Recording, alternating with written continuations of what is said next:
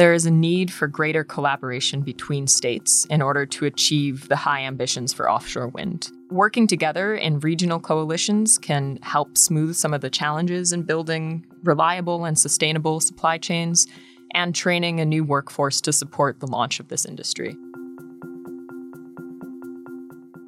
Hi, I'm Allegra Dawes, Associate Fellow for the Energy Security and Climate Change Program, and I'm here to talk about my recent brief written with Sophie Coste, Aligning Ambitions State Strategies for Offshore Wind. The U.S. has large ambitions for the offshore wind sector. The Biden administration is targeting 30 gigawatts of capacity by 2030.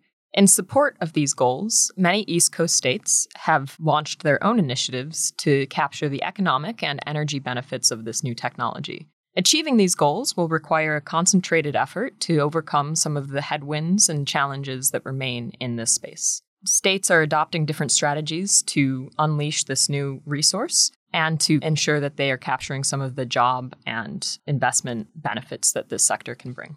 Offshore wind is set to play an increasingly large role in the US. Currently, the US has basically no operating offshore wind farms in US waters. But as we move towards 2030, there are many projects that are set to come online, and there's high ambitions throughout the industry and among state governors and state houses for where this industry can lead. We wrote the brief to assess how states are targeting the economic benefits and targeting the energy benefits of this sector, and where these state strategies can offer learning opportunities in order to smooth out some of the rollout of this sector, develop the supply chain, and ensure that local communities near offshore wind projects are seeing some of the direct job and economic investment benefits. One significant takeaway from the brief is that there is a need for greater collaboration between states in order to achieve the high ambitions for offshore wind. Often states have developed their strategies for this sector individually. They have different levels of ambition and different programs for developing the workforce and attracting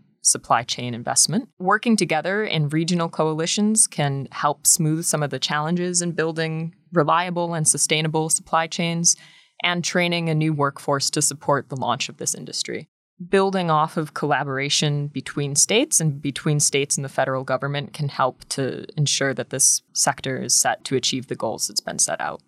Today, offshore wind is facing a lot of challenges. Some of the headwinds include rising costs in the supply chain from inflation in a lot of the raw materials and rising interest rates that make financing these projects more difficult.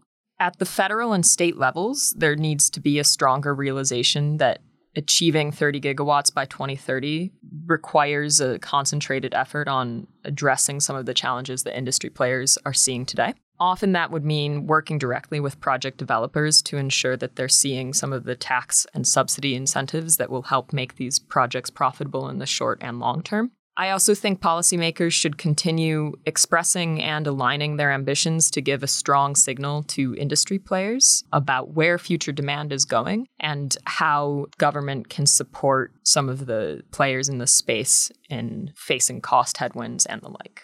To read the full report, Aligning Ambitions State Strategies for Offshore Wind, please visit csis.org.